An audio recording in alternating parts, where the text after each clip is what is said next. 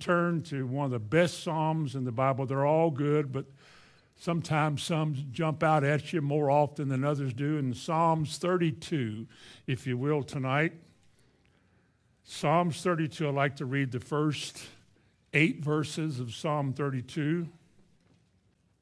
Blessed is he whose transgression is forgiven, whose sin is covered. Blessed is the man unto whom the Lord imputeth not iniquity, and in whose spirit there is no guile. When I kept silence, my bones waxed old through my roaring all the day long. For day and night thy hand was heavy upon me. My moistures turned into the drought of summer. I acknowledged my sin unto thee and mine iniquity have I not hid. I said, I will confess my transgression unto the Lord. And thou forgavest the iniquity of my sin. Selah again. That means pause and think about it. For this shall every one that is godly pray unto thee in time when thou mayest be found. Surely in the floods of great water they shall not come nigh unto him. Thou art my hiding place. You shall preserve me from trouble. Thou shalt compass me about with songs of deliverance.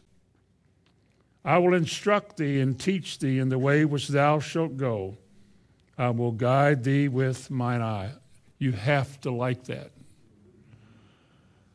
Not too many years ago, I was in the quest of something, seeking after something. Actually, it was guidance on what to do if and how to do this and what should I do and, and how can I know for sure. And my my eyes fell on verse eight, or I had a one of those little cards that has a scripture printed on it. But anyway, verse eight came up. I have loved these words ever since. I will instruct thee and teach thee in the way thou shalt go. So it really is not for me to try to figure it out. I just have to listen to him when he speaks to me about that. That's true for all of us here tonight. But we're going to go back to verse 1 and come down through where I read. And I want to title the, uh, the message tonight Our Sin, Its Effect, and the Blessing of Its Remedy. Our sin and its effect, and the blessing of its remedy, or you might say its removal. Sin is the big subject in people's lives. It's made little of in most people's lives. But in the church and in, and in the eyes of God, it is the one thing, the most disastrous thing that ever happens in a man's life is that he allows sin to rule him.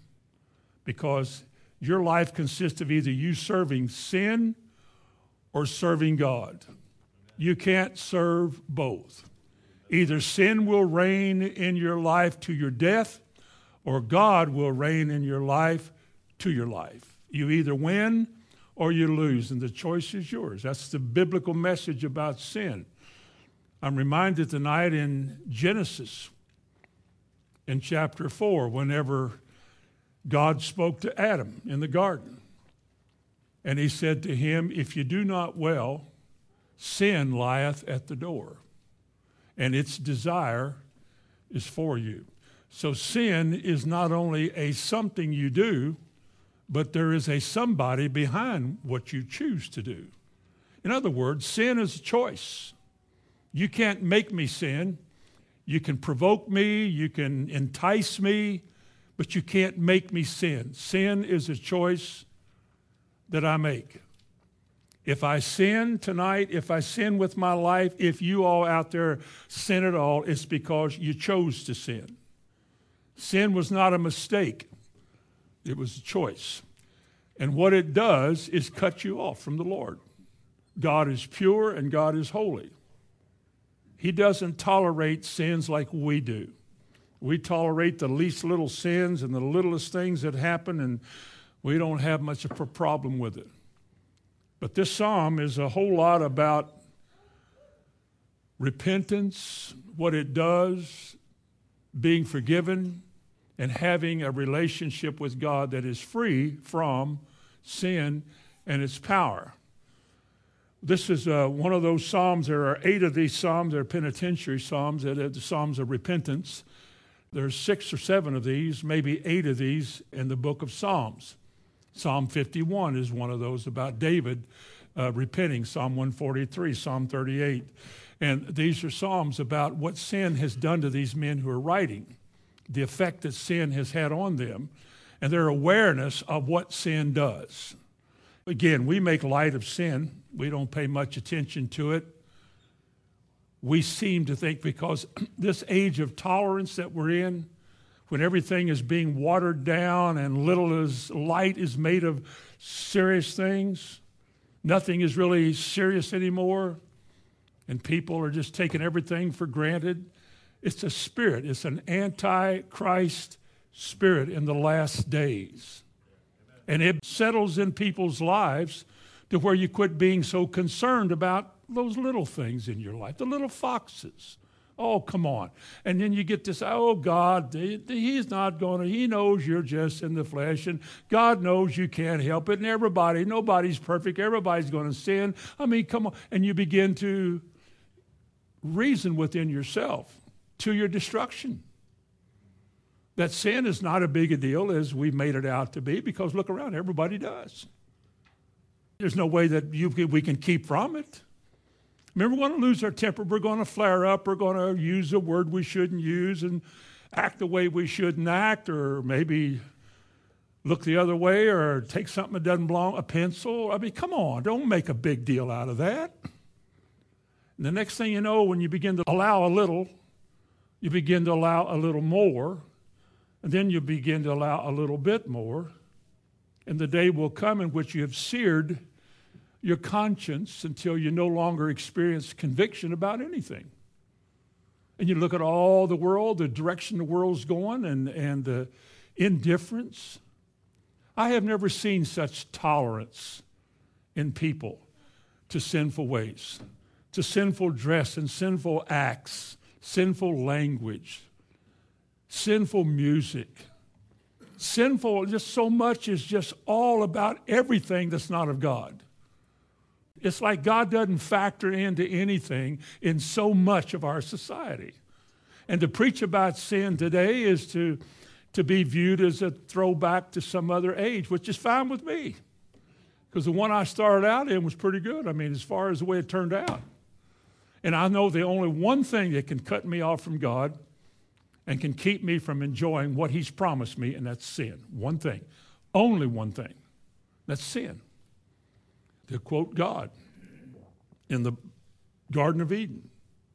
If you're not doing well, if things aren't going the way they should go for you, as He's promised, the problem is sin. Sin lieth at the door, it knocks on your door every day. Its enticements are new, just like God's word is. His enticements and His provocations are new every morning.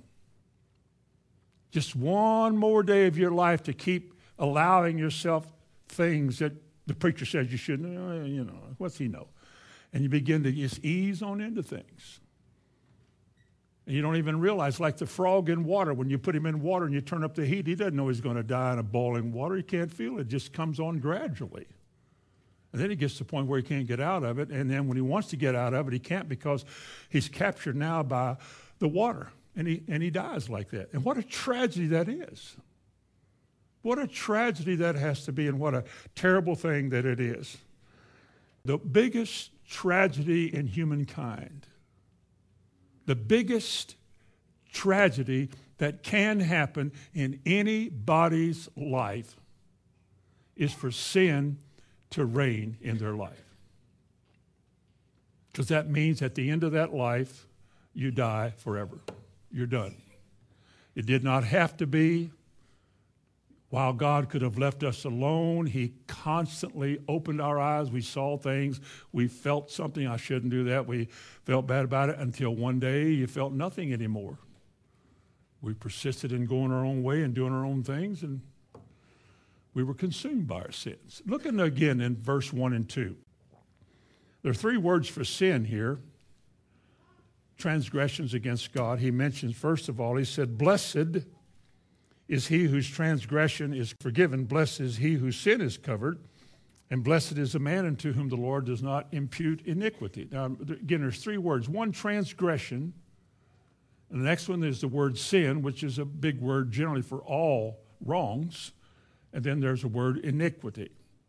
Now, I believe that you could put it in this context. There's three words that covers three areas. I think transgression covers how man relates to God's word. He transgresses the word. He misses the mark. He sees what it wants. He sees what has been said, and he comes short of it without doing much of anything about it and just allows that to happen. Looks around, maybe like I just said, nobody else is there, so I'm not the only one that's going to perish, or I'm not the only one doing this wrong. He becomes a transgressor. He begins to tolerate his failings and his weaknesses and his lack of. And the other word is sin, which has to do with how, more or less, how you relate to God, God's law, how you come short of that again. You don't relate to God right. You don't relate to His Word right. Iniquity, the word means twisted, corrupted. And it has more of a view to yourself, how you twist and corrupt things through reasoning, through logic, through things of that sort. You begin to wrest the scriptures because you don't want it to mean that. So you look at, well, now, you know, after all, it could mean this, it could mean that. I mean, who's to say what it means? I mean, who, who knows? I mean, my opinion is as good as his. Well, I don't think any one man knows everything. Do you? Well, no. Well, then what difference? I mean, who knows what it is? The Bible's full of things like that. Nobody can know all of that. And so you begin to wrest and reason like that. Next thing you know, you can read anything in the Bible you want to read, hear whatever you want to hear from some religious source. It has no effect upon you because of iniquity. Iniquity is the word that's also translated lawless, a man who is without a law or is a law unto himself. What he does, he determines is good enough or is okay because then he gives his reasons. Well, I'm not the only one, after all, who can know all of this, like I just said, and blah, blah, blah. So he begins to make his own rules. Churches are full of people like that, absolutely full of people that are lawless and iniquitous in their thinking. But the Bible says if you're not like that, he says you're blessed. Because if you are like that, then you're living in sin. You're a transgressor. You're a sinner. You're an iniquitous, iniquitous person. And, and you have cut yourself off. Look at verse 3. When I kept silence, now by keeping silent, I think the phrase here, when I kept silent, it means that though I'm aware of what I'm doing, I'm not dealing with it. While I am aware of my failings, I mean, I can't read much in the Bible or hear much of a sermon. At some point in this activity, I'm going to I'm going to get convicted about something. Now, either I will, as to use his words, either I will keep silent about it and just go, well, uh, I don't know. This is the age you're living in right now. This is that age. That indifferent, I want it my way uh, age. It's everywhere. It's everywhere. And when you keep silent and you don't deal with it, this is what you find in verse 3. He said, When I kept silence, my bone waxed old through my roaring all the day long. So you begin to tolerate sin in your life. You begin to tolerate weaknesses in your life. You begin to tolerate things that you know God has spoken unto you about. You know you've left more than one meeting or read more than one verse in which you got convicted about something, and you said to yourself, I need to deal with that, but you didn't and you look at your life. You think of this. You look at your life and you know you're not blessed. Oh, you can say, Well, I'm blessed with good health. Good. But you know that in light of all the things that God has promised, all the wonderful things that you found yourself wishing you had instead of expecting to have, you know that you're not blessed with all these wonderful things that God has promised. Now, somebody told you, well, that's not for everybody. I think God, you know, God blesses some people, but I think other people probably aren't blessed for whatever reason, and, and you can't just get blessed. Well, I beg to differ with you. I believe you can get blessed. I believe God's terms are the way you ought to live. This is the life that you should live. And if you live as He says, I think you should be blessed. Let me read one. You even have to open to this one. Blessed is the man, same word. Blessed is the man that walketh not in the way of what? Nor sitteth in the seat of the, or standeth in where, eh, sit, stand, walk, and sit. Psalm 1. But verse 2, but his delight is in channel 6. No, his delight is in the law of the Lord, and in his law he doth meditate and ponder day and night. He shall be. What shall he be? He shall be like a tree planted by the water. Well, I don't know. I ain't ever been felt like I was a tree. No, wait a minute. Time out. Here's how it works. Blessed is the man who does not find himself in the company of three classes of people, which are all one sinners, scoffers, sinners, and scornful. He avoids that crowd.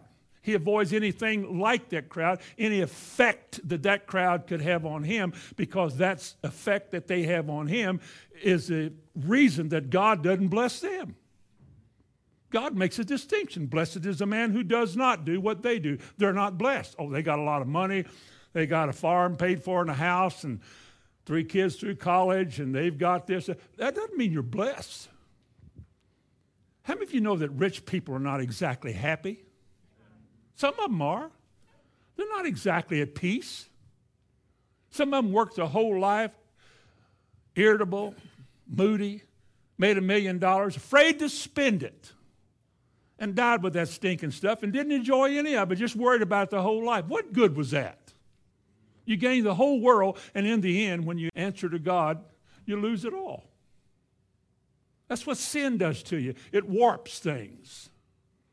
It makes people miserable. I don't want to start shouting yet, but these are the last days. It makes people miserable, and as a Bible word, wretched. While you look good and you sound good inside, you're all tore up. You're full of confusion. Things don't make sense. You can't figure things out. Why doesn't it work for me? Why am I not? How's come this and she always had, they always, why me? I go to church, I hear the same thing. I bought the tape. I don't even have tapes anymore. I bought the disc. I'm not blessed. You could. Let me say this you're not being blessed as a choice you make. You choose by what you do whether you're going to have God on your side endorsing your life and blessing you, or you're going to choose to reason within yourself that, and you're going to do it that way, and you're going to find that God seems to be afar off with his arms folded, and heaven is like brass. Complaining and just, I don't know about that. I heard all that preaching. I went to that. I tried that stuff once and that didn't work. Ah, yeah, yeah. You know why people talk like that? Because sin lieth at their door. And they're not blessed. I know you got a good job and a new car. I don't care. You're not blessed. You're not blessed because you're not at peace with your Maker. And there's nobody who qualifies as truly blessed who is not at peace with God. A poor man has more than a rich man if the poor man has peace with God. Right. He does. Right. He doesn't worry about things. Faith makes sense to him. To a man who's always worrying, faith doesn't make sense. It just doesn't seem to make sense because you're not blessed. I'm just reading your Bible. What I'm, I'm telling you what your Bible says, trying to make it clear. Blessed is the man. He said, when I kept silent, when I didn't deal with my life, I just roar. My bones, my bones just waxing. Oh, I'm roaring. All that's figurative language to show the kind of decrepit state mentally and spiritually that a person is in because of sin. I mean, that's the state that he's in. Things just seem too complicated. Prayer doesn't seem to work. I try and get nothing for it. I tried that giving thing, and all I went, all I got was broke. Would you agree with me that something's wrong because God didn't say you would do bad if you did good? Things don't go bad when you do what's right. But the thing that talks us out of right is wrong, and sin is wrong. And wrong is sin. Amen. You can figure that out later. But he said in verse 4 His hand was heavy upon me. What does that mean? What do you see there? If his hand was heavy upon me, it holds me down, doesn't it? In other words, his hand is not lifting me up. It's just the opposite. It seems to be that God is not lifting me up above my problems and trials and setting my feet up. It seems like his hand is on me, not under me to hold me up. I'm not blessed. Something is not going right in my life. And he said in verse 4 also, he said, their moisture, you see the word moisture. He said, Thy hand was, for day and night, thy hand was heavy upon me. My moisture is turned into the drought of summer. That's another figurative way of speaking that says that you're drying up. Just drying up. You used to have moisture. Used to bring a little juice to the meeting, or you had a little moisture in your life. Something in my heart like a swamp with mosquitoes. Mosquitoes. Something in my heart, the song says, like a, a stream running free. That song sounds like that there's something living inside of a Christian. Something is alive and well, something that cleanses, something that is actively flowing, that identifies you as being different than the world and as you used to be. Maybe it's John 7, speaking of the Holy Spirit. Out of your innermost being shall flow rivers of living water. This spake he of the Holy Ghost, who was not yet given, and so forth. I think there should be water of life in all of us something living, like that Psalm 1 again. A man who's blessed. Remember what it said? A man who is blessed. In, in verse 3, he says he shall be like a, a tree planted in the Sahara Desert, proven to the world that a tree can grow in dry places. It's not what it says. He shall be like a tree planted by what? The rivers of water. It goes back to water. Water is life. And when your moisture is dried up like the drought of summer, it has to be that he's talking about your life is beginning to wane spiritually. What was once bubbling up inside of you and you were just eh, whatever, it's, that, it's not like that anymore. You know why? You know why? Do you know why? Sin. Isn't that what he's talking about? Your hand was heavy upon me, my moisture dried up like the summer. Why? I'm roaring all the day long. Why? Because of sin. sin is living. Sin has its reins upon you. It's got its hooks in your jaws. Sin makes you go this way. It doesn't mind you feeling bad. That just adds to your agony. But sin is running the show.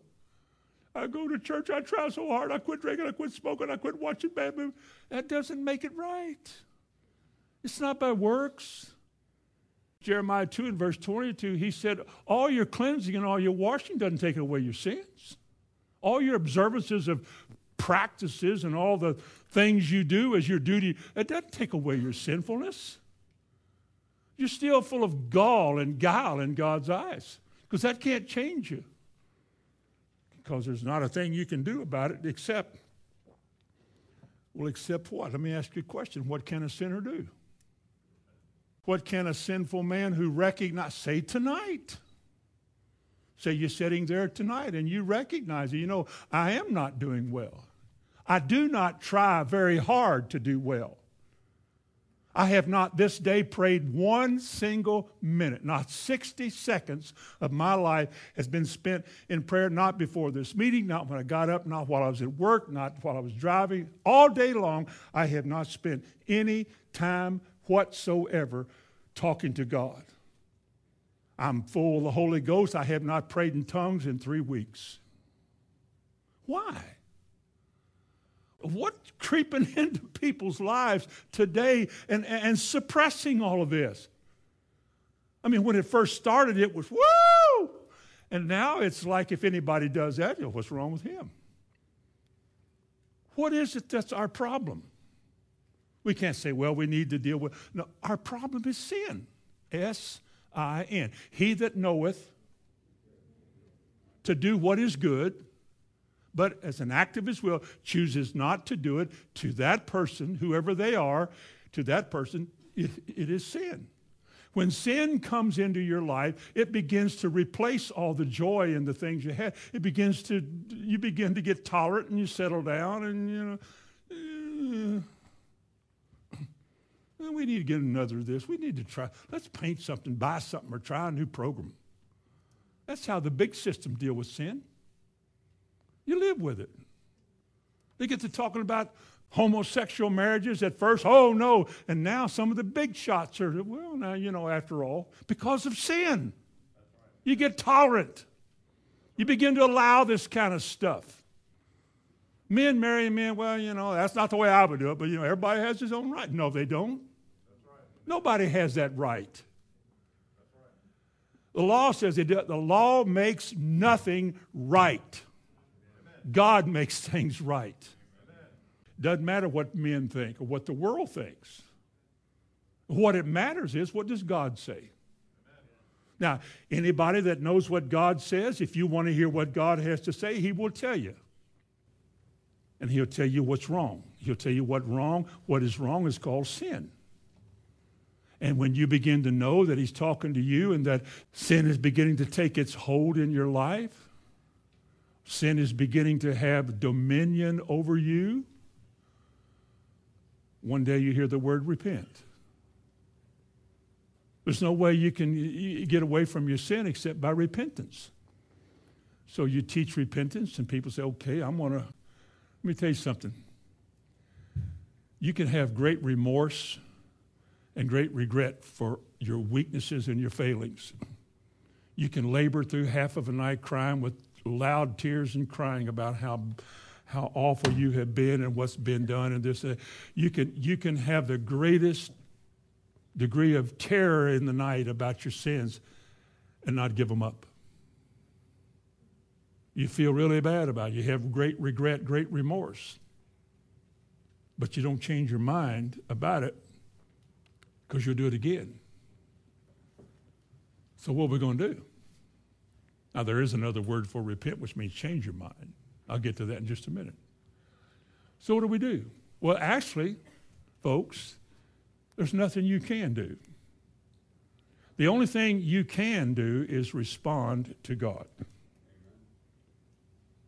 Now, when the Bible says call upon the Lord while he is near, that might have been two weeks ago for you. Are you here? I want you to know that God is not always just hanging around waiting on you. God didn't come around and say, Are you going to do something tonight? He's not waiting on us. You can't repent unless God allows you to repent. Turn to 2 Timothy 2, just for a moment. 2 Timothy chapter 2, and look at verse 25. 2 Timothy chapter 2 and verse 25. In meekness, instructing those that oppose himself, if God perhaps will give them what? Repentance to the acknowledging of the truth. Now, listen to me. True repentance, the word metanoia, the, the word for repentance or repent, is sorrow and grief over sin. It has to do with being deeply sorrow and grief stricken over the sins that you have committed and turning away from that with abhorrence. You hate it. If you don't really hate what's really tearing you up, if you don't really hate it enough to absolutely turn your back on it and make a decision that I'll never go back that way again, chances are you will go back.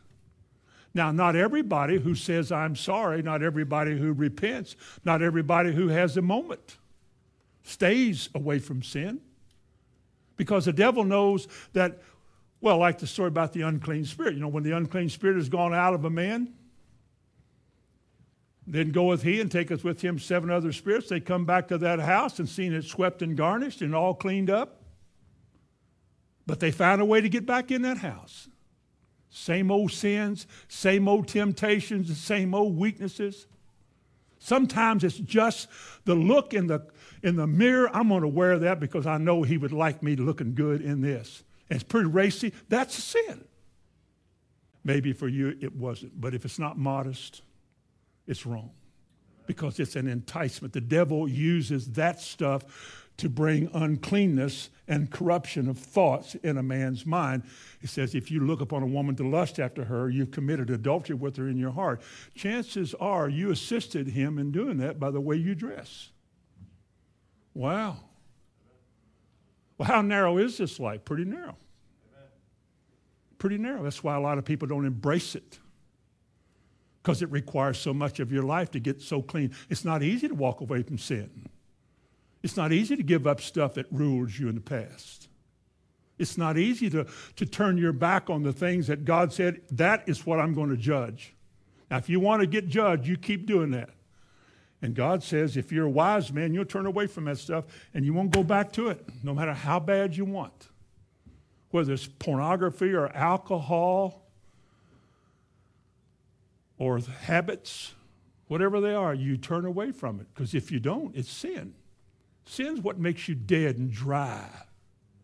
Sin's what takes all the life and the spunk out of you spiritually. Sin is what it is when you read that verse of scripture and you go home, you can't remember what you heard about what it said or even tell them where it was. Sin. It begins to occupy in a man's life. But when you repent and you see all of that, you turn away from it. You turn away from it because in your mind, in the spirit of your mind, you change. You make a decision right here in your mind that says, I will never go back to that again. I remember this in my life. I didn't understand all the teaching. I just know that the day I turned my life over to the Lord, I made a decision. I don't know how all the words I use, I just made a decision that I'm never going back to that old life. There was a certain amount of fear of whether I could do that or not, but I just said, I'm not going back. I'm not going back to the same old jokes, the same old stories. I'm, going, I'm not going to hang around the same old guys talking about the same old stuff. All of that is what got me in trouble. If I have to walk away from all those people and come out from among them and be separate, then so be it. I would rather go to heaven hated by man than to be loved by man and rejected by God. You think sin is that big a deal? I think it's much bigger than that. I just think that God is trying to tell us something about how bad it is. But first of all, as I said, repentance is a gift. The gift of repentance, that God would grant repentance, means that you can't repent unless God gives it. Is it possible that God can shut your eyes and your ears where you can't see and hear? Well, you heard words, you saw people, you might have been entertained by it. But nothing that will draw you closer to God and make you more acceptable to Him happens. Because God Himself can close your eyes. Even His preachers sometimes, He said they're dumb dogs, they can't bark. It means they can't warn people. They're so guilty of the same things they're warning others about that they'd feel hypocritical if they did that. So you find ways around that, and it's that same old watering down, modifying, altering of what's right. It's called deceit, deception, and error. And it controls people. They learn to live with it. And next thing you know, they think they're right. They see no problem with it. You can't argue with them. You can't debate with them. You can't even change them. I quit trying to witness to them because there's nothing you can do. Once a man has turned a corner, is there such a thing as God gave them up? What do you do with a person whom God has given up? Let's say God has spoken to some people, and we don't know how many times, but God has spoken to a man multiple times. And multiple times a man says, Ah, I've heard that before. I, not right now. I'm not ready for that. There comes a day you'll never hear it again. You'll never be bothered again. You know why? Because your life is not in your hands. Our lives are not in our hands. We are responsible people on this earth. We are responsible to make the right choices. But we can only make good choices when God shows us what good choices are. We can only repent and hate the sin that we have sinned and the way that we have lived when God grants that to us. Look at Acts. Go to the book of Acts. Acts chapter 3 and verse 26.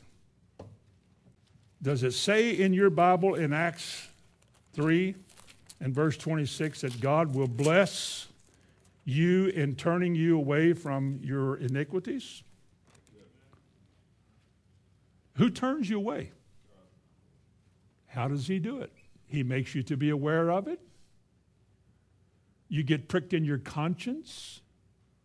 You become convicted of your sins because of what God did.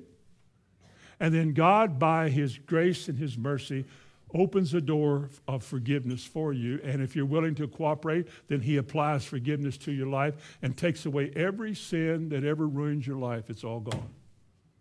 Though your sins be as scarlet, they shall be as white as snow.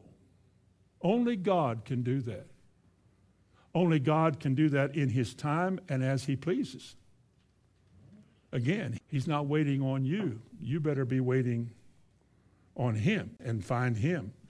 Look at chapter 5 and verse 31. A classic verse here about uh, repentance. Talking about Jesus. Him hath God exalted with his right hand to be a prince and a savior for to give repentance to Israel and forgiveness of sins. You see the words to give? Then it's grace. You cannot get it, you cannot obtain it. It has to be given, offered to you. You cannot just repent anytime you think you want to. Again, I've told this story before, but I used to think when I was growing up, I wouldn't get religious until I was too old to enjoy life anymore. And I thought when I got a certain age, I'll just go ahead and repent. Now, I've learned later, you don't even know if you'll be here tomorrow. You can't say you'll wait until you're 80. You don't know if you'll even be here till you're 28 if you're 27. Your days are numbered. My days are, we're numbered. Did you know that? It is appointed. Did you know that God knows everything about us now and tomorrow? He knows the direction you're going, and He's big enough to be personal to every one of us. And yet, He requires us to respond to Him, and when we're not responding and it becomes sinful and we get cut off, that's Isaiah 59 and verse 1 and 2, then He begins to deal with it. God doesn't want to judge you. Now, He will. Sometimes we provoke Him to judgment. But God would much rather you repent. God desires mercy. And instead of having to judge you and whack you over the head or worse, chastise you, he offers you various ways. He sends people to preach to you things you see, things you hear, a dream you had, something that you need to hear that is offensive to God that you need to turn around. Change your mind, get rid of it. Because God is loving like that. He's, he's tolerant up to a point. I mean, like Nehemiah said, you know, you have not judged us according to our sins. I mean, we were so bad, you, you had every right in the world to get totally rid of us. And you spared us, even though we were sent to another country and you've allowed us to have the good grace of those leaders and you brought us back to this place. We don't deserve this because God is loving and caring about people maybe we should hang on to some of the people that we pray for a little longer than we have because we don't know when God is going to let go. Look in chapter 11. We don't know when or what like that. Acts 11 and verse 18. These were the testimony that Paul gave of going to Cornelius' house and uh, Paul shows him how the Lord sent him there and all of that that happened was of the Lord. When they heard these things, they held their peace and glorified God, saying, Then has God also to the Gentiles granted what? You think of it true repentance. God grants the real thing to you, not just making you feel bad about what you did, you old mean sorry thing. No, but something much deeper comes and drives into your life and comes into your life with that sense of, I must turn away from this. to think that God is as good as He is, and I, I live as bad as I do. And I turn my back, and I've been to church, and I've heard all these things for so many years. And yet I just, I keep, I keep doing my own thing because of the sinfulness of, my life. Why is this grace that God gives, this gift of repentance, this giving repentance or granting repentance, what is it that causes His grace to come to you like that?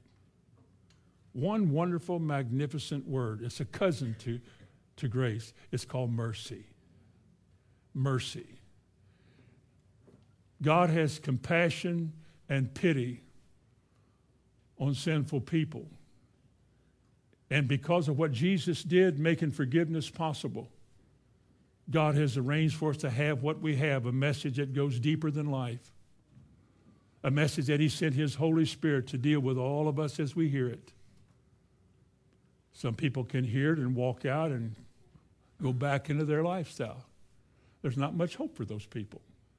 They're going to live that way whether you scream and yell at them or not. And yet there's times when the Holy Spirit comes, he comes with such intensity that repentance becomes, as God requires it, genuine and real. A true, genuine turning away from your way of life, the very thing that has caused you to be so offensive to God.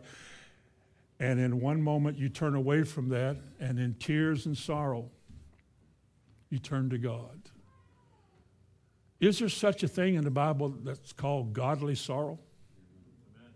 Godly sorrow. Sorrow that God brings. The kind of sorrow that leads to true lifelong repentance. A repentance that never has to be done again. I mean, you don't go back and do that again. You walked away from it, you stay away from it. Are you tempted to go back? Of course you are. You ever have bad days in which it doesn't seem like it's working and who cares? Of course you do. God's testing us. You want to go back? Did Jesus ever ask his disciples if they wanted to leave him? Everybody else did. There's only 12 of them left. That's not much for church. 12 people. He said to them, Will you go with them? Y'all want to go with them? They said, Where would we go? See, they found something greater than their pleasure and their sin. They found the Word of God. And, they, and in that Word, as John wrote, he said, Your Word is life. And the life of God was the light to people.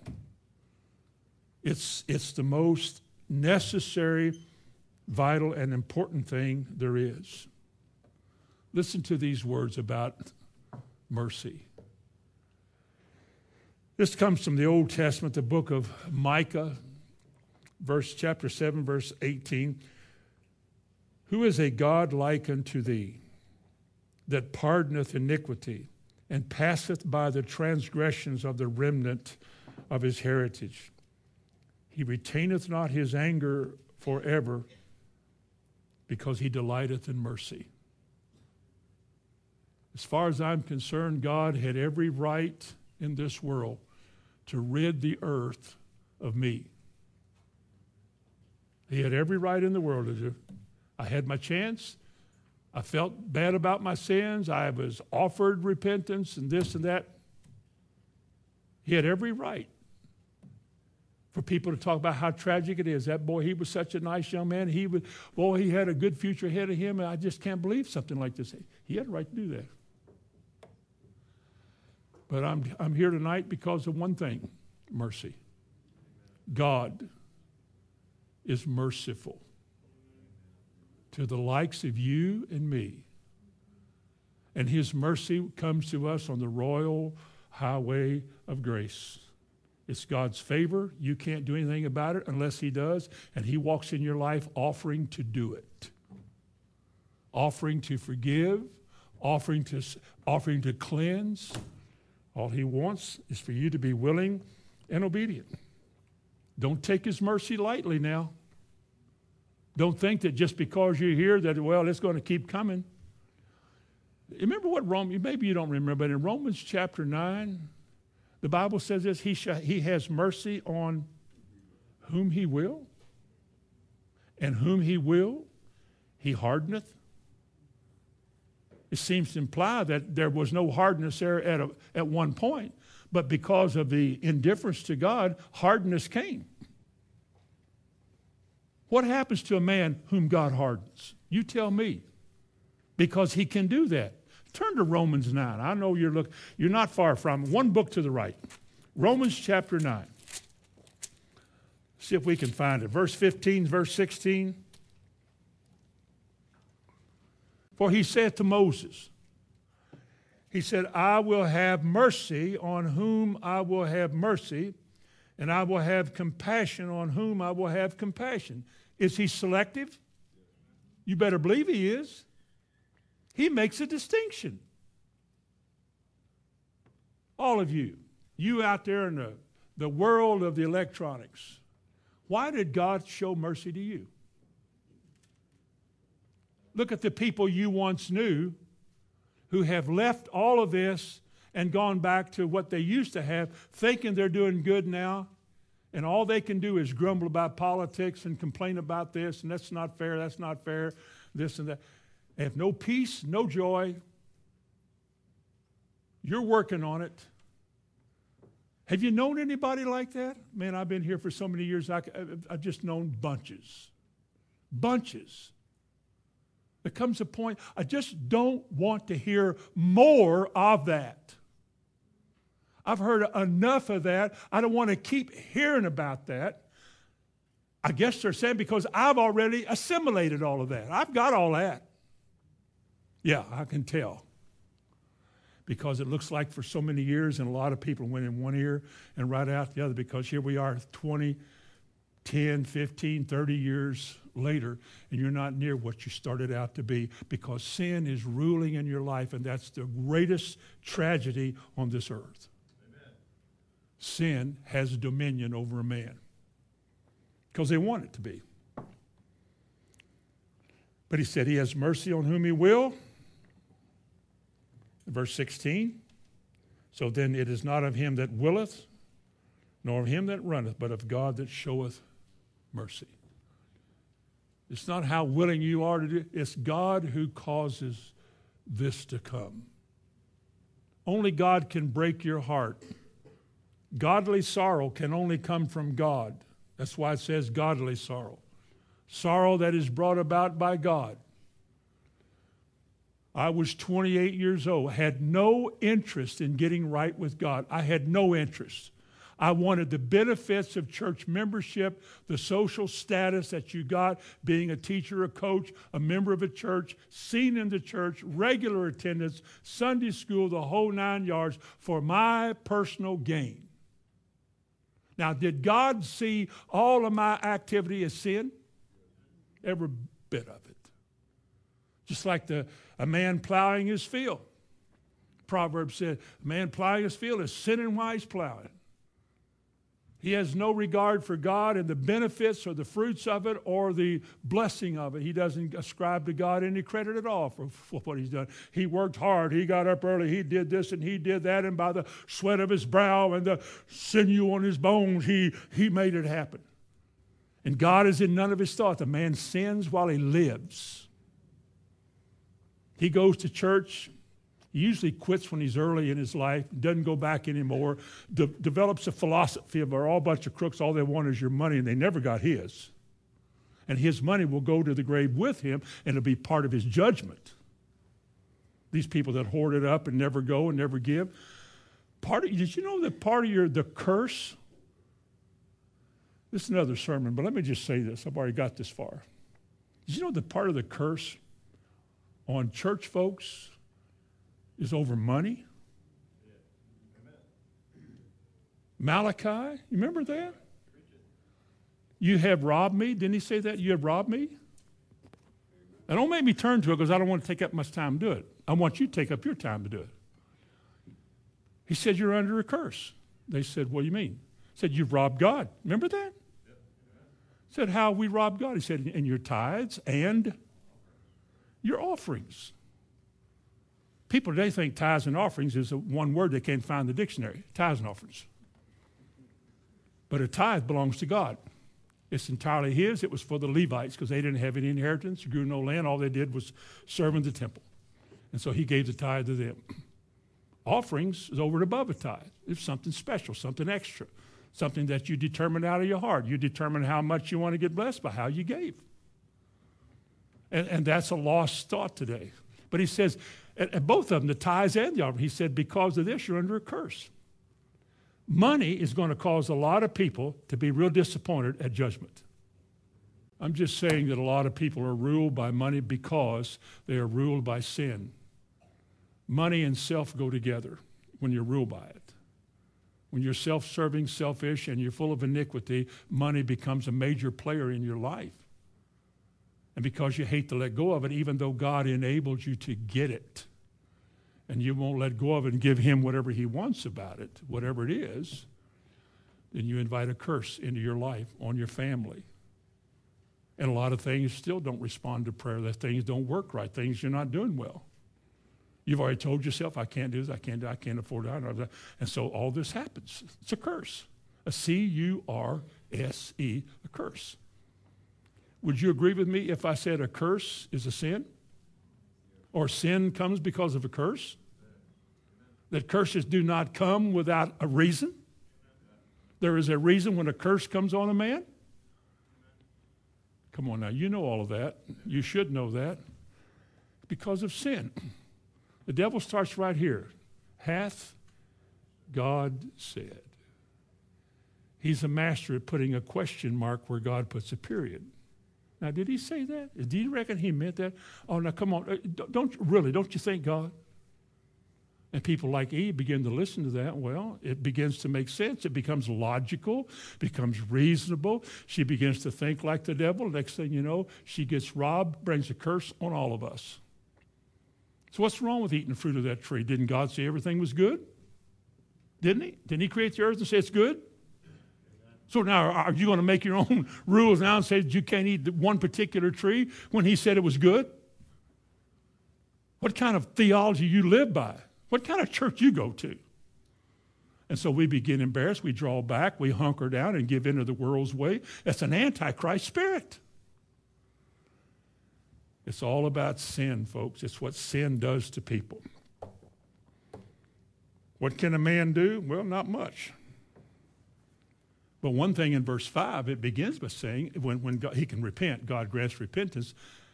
So here's what happens when a man does get turned around. Verse 5. Are you back? Go back to Psalms 32 and verse 5. Verse 5, he says, I acknowledge, there's three things here. He said, I acknowledge my sin unto thee. I am guilty as charged.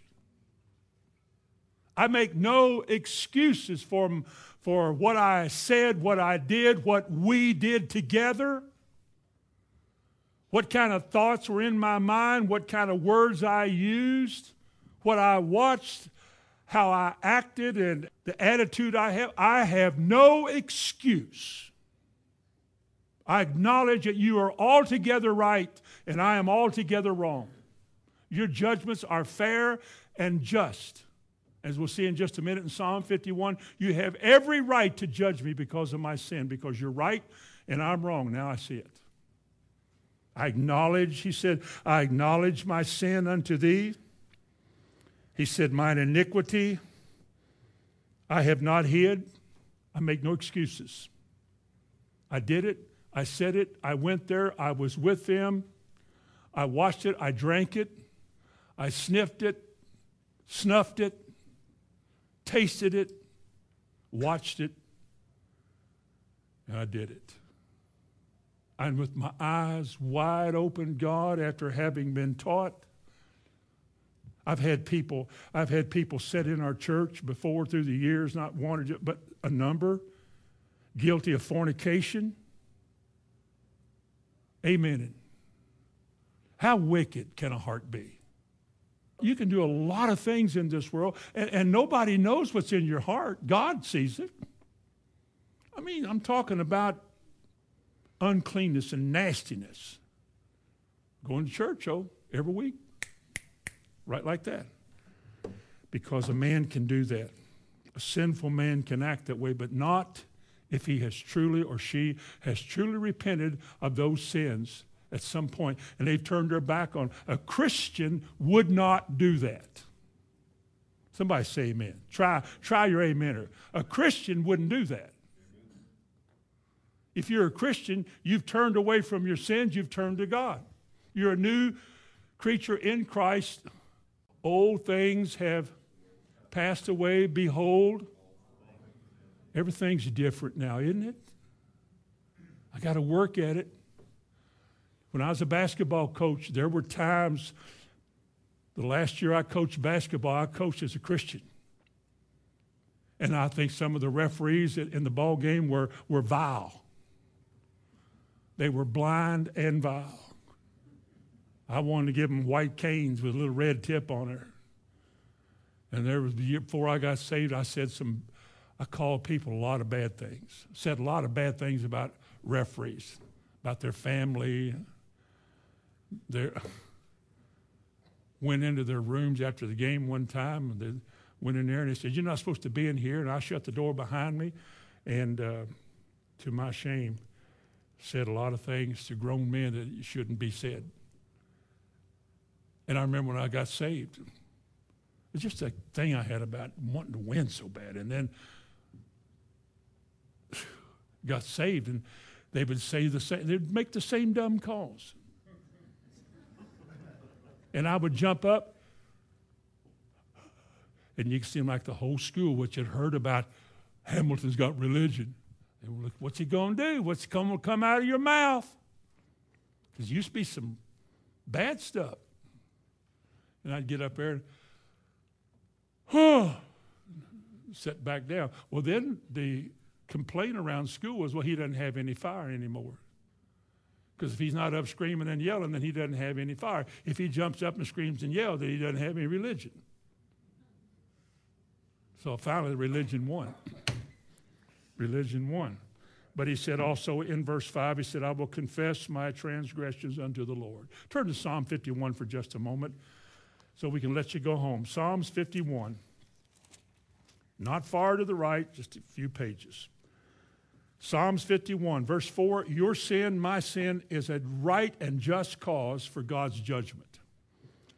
Psalms 51, he said, Against thee and thee only have I sinned, and have done this evil deed in, in thy sight, that you might be justified when you speak and be clear when you judge. I said in church, I heard all about what we should not be doing, the kind of activity that well, I'm a young person, the kind of activity we should not allow in our life, and I did it anyway. I have no excuse for my sin. I have, there's no way I can convince God that I couldn't help it or it was just too much or too far. You made the choice from beginning to end. All that happened was a choice you made. And the choice was prompted by and birthed by sin. You have nobody to blame but yourself because against God you have sinned. You can sin against me. That's nothing, but you can't sin against God without paying the price for it. Because everything is written down in his book, it's all there. And he said, a true penitent sinner is, who is conscious of his guilt. Look in verses, uh, verse 9. Hide not thy face from my sins and blot out all mine. You could read this whole chapter. And David is, this is a penitent psalm. And he's talking about the multitude in verse 1 the multitude of his tender mercies blot out my transgressions, wash me thoroughly from mine iniquity, and cleanse me from my sin. Those same three words. For I acknowledge my transgression, and my sin is ever before me. I cannot get away from it. It is there.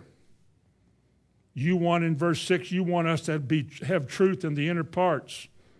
You want us to be clean and pure. I ask you to purge me in verse 7 with hyssop and cleanse me and wash me, and I shall be whiter than snow. Verse 9 Hide again, hide thy face from my sins, and, and blot out all mine iniquities, and create in me a clean heart, O God, and renew a right spirit within me. And notice the next one. Look at that one. Casts me not. Can that happen? If that can happen, a whole lot of people better wake up. Because I don't know how long we can hear this and be indifferent to it and nothing happen. Because there comes a day, there comes a time, and it's possible. Cast me not away from thy presence, and do not take thy Holy Spirit from me. Don't do that, Lord. I need, I need thee. As the psalmist said, Oh, I need thee. The psalmist in Psalm 51, David, apprehends himself. He realizes that he is exactly and precisely what God says he is. That he is as lost as God says he is. And he tells us that only by repenting can he rid himself of his sin and his weakness and be restored in a relationship with the Lord because without that, he has nothing. What did the prodigal son do in Luke 15? What did the prodigal son do? He wanted to do things his own way, didn't he? He wanted to go boogie in a big city, or he wanted to go live his pleasures. And he got his inheritance. I don't know how they got it then when they're young. I want my inheritance. But he got his. He had a lot of money. And he was, as the world would say, he was cool. And he looked good. Had a lot of friends around him because he had money. And he went wherever he went. And he squandered his money on lustful living. He thought it was fun. Probably got drunk, acted crazy. Ha ha ha, wasn't that fun? Talked about this and had all kinds of bad relationship with other women and stuff, and ha ha ha, ain't that some wild boy and all that? Oh yeah, you're cool. And then one day you wake up. You wake up and really you're broke. You're materially broke, you're spiritually broke, you got nothing. You're dead while you stand. You're dead while you talk. You're dead while you walk. You're dead in everything you do because your friends don't want you. God is not there. But God does something for this man the man doesn't deserve. He has mercy on him. He says, he breaks his heart, and the man says, I know what I'm going to do. He didn't say that before. I'm going to go back to my father. I'm going to say to my father, I'm no longer worthy to be your son. Can I just come and live here? I'll live in the shed out back. Eh, eh, just let me be, just let me come back home. Remember the story? The father gave him a ring. He gave him one of them Brooks Brothers robes or a nice robe, put shoes on his feet, made him to feel like a son, like he was accepted here. I know what you've done. I know what you did with your life. I know what you did last night. I know about all your sins, God does. But I bring you to me and I cleanse you because you repent, all of that's behind you. We will not speak of that anymore. You're my son. You're going to look like my son. You're going to dress like my son, and you're going to enjoy the benefits of sonship. That's what the prodigal did. That's the way it ought to be, folks. Now, in closing, in closing, would you turn to Isaiah 55?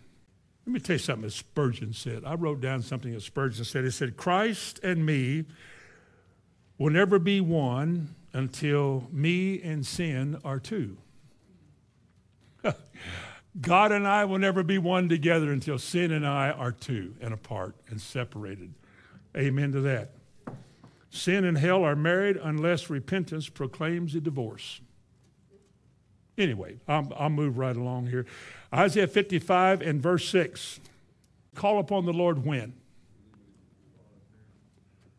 Does that mean he's not always here? I mean, in the sense that you can be determined by him as to what he says? Let me tell you something, all of you. I don't know how to say this any other way than just say it. You cannot dictate to God, even on the basis of His Word, at what point you want it and what point you don't. You can say you don't walk out the door and not do it, and that means you didn't want it. But you cannot assume that whenever you want it, it'll be there when you come to get it. Because it says here, you call upon the Lord while he is near. Apparently, a lot of people call upon the Lord and he's not near because it's not on your terms and not on your schedule, but entirely on His. Today is the day of salvation, isn't it? Not tomorrow, not yesterday, today. And the Bible says, call upon the Lord, Isaiah 55, 6 again, says, Seek ye the Lord while he may be found, call ye upon him while he is near. Amen. That's the way it should be because he's not always here. Like for tonight, if you're convicted of something tonight of your sins, then tonight is the night that God wants to deal with you. People said, Why don't you give altar calls? People, you know, want to know why I don't give altar calls. Who would I give it to? Who would I give it to? To whom can I say God wants to save you tonight? He saves whom he pleases, doesn't he? Saving is his business, not mine. You see, I believe this. I believe you proclaim the message of the truth. I do. This is the way, walk ye in it.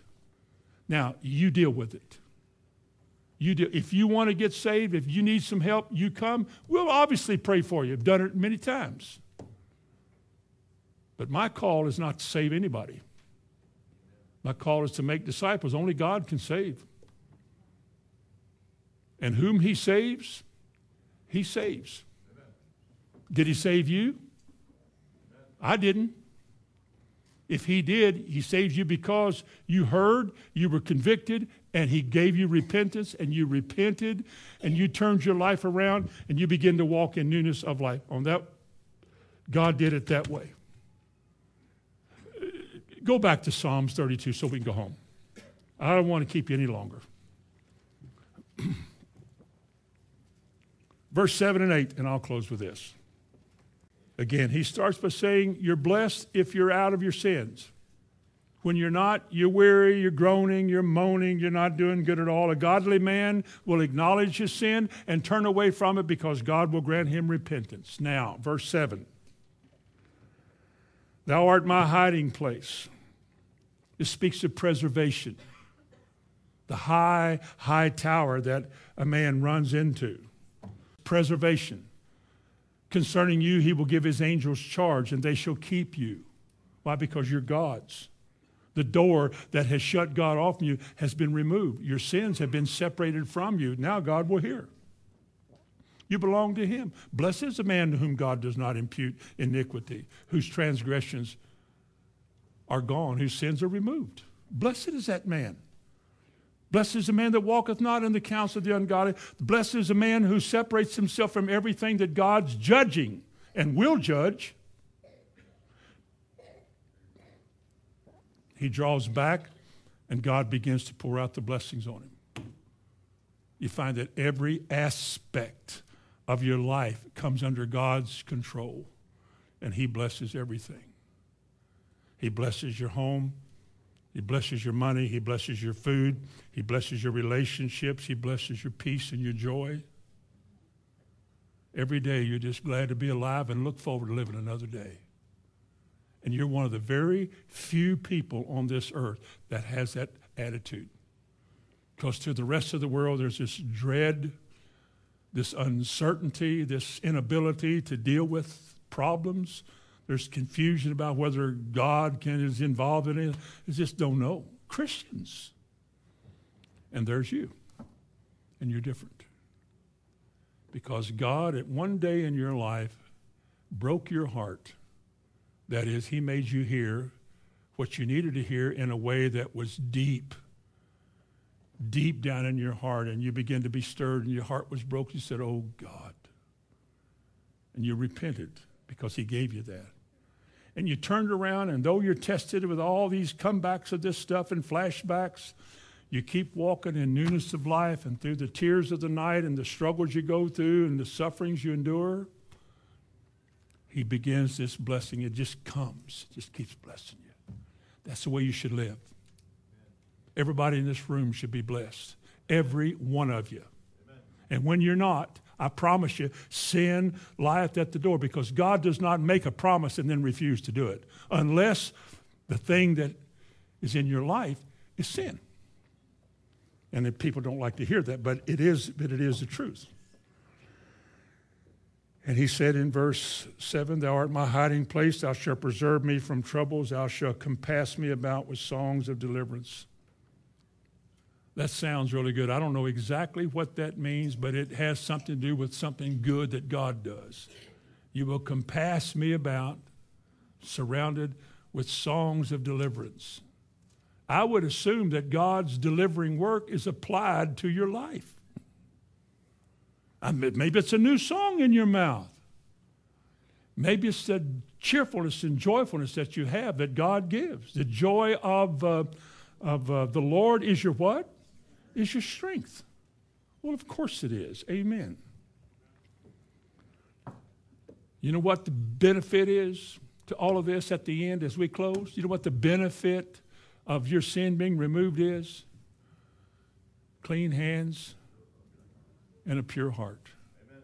What does that enable you to do? Turn to Psalm 24. This is it, no more. Psalms 24. Get your memory out. I mean, uh, open your Bible. Go back, Psalms 24. Look at verse 3. What does he say? Let me read it because you can't see it. Who shall ascend into the hill of the Lord and who shall stand in his holy place? Now, if that's not relationship, what is it? Where else on in your lifetime, where else would you rather be except in his presence? In thy presence there's fullness of joy. At thy right hand are pleasures. What else do you want? How do I get to that right hand? I ascend to there. Who's qualified? Clean hand. Look at it. He that hath clean hands and a pure heart, who hath not lifted up his soul unto uselessness, vanity, nor sworn deceitfully, he shall receive the blessing from the Lord and righteousness from the God of his salvation. This is the generation of those who seek the Lord. Is that you? Is he talking about you? Are you that generation? Let me, let me give you one more opportunity. I want you to do this just for yourself. I want, when I say that again, I want you to say yes. I know, I know. It's a lot of talk there, but yes. All right? Is he talking about you as being that generation that's blessed because you have clean hands and a pure heart? Yes. Thank you. Stand to your feet then. Father, your word is very pure. Your word is very clean. But everything you do, Lord, is said to be clean and pure. We pray that our eyes will continually be opened to see things in a sober and a proper way. That our relationship with you will be as you describe it in the Bible and that the blessings that you begin to give to us will be the reason we break out in such pristine worship and praise. God has blessed his people. That's what they said about the Israelites. God has blessed his people. I ask you to bless us and continue to deliver us from sin. I ask it in Jesus' name. Amen. Amen.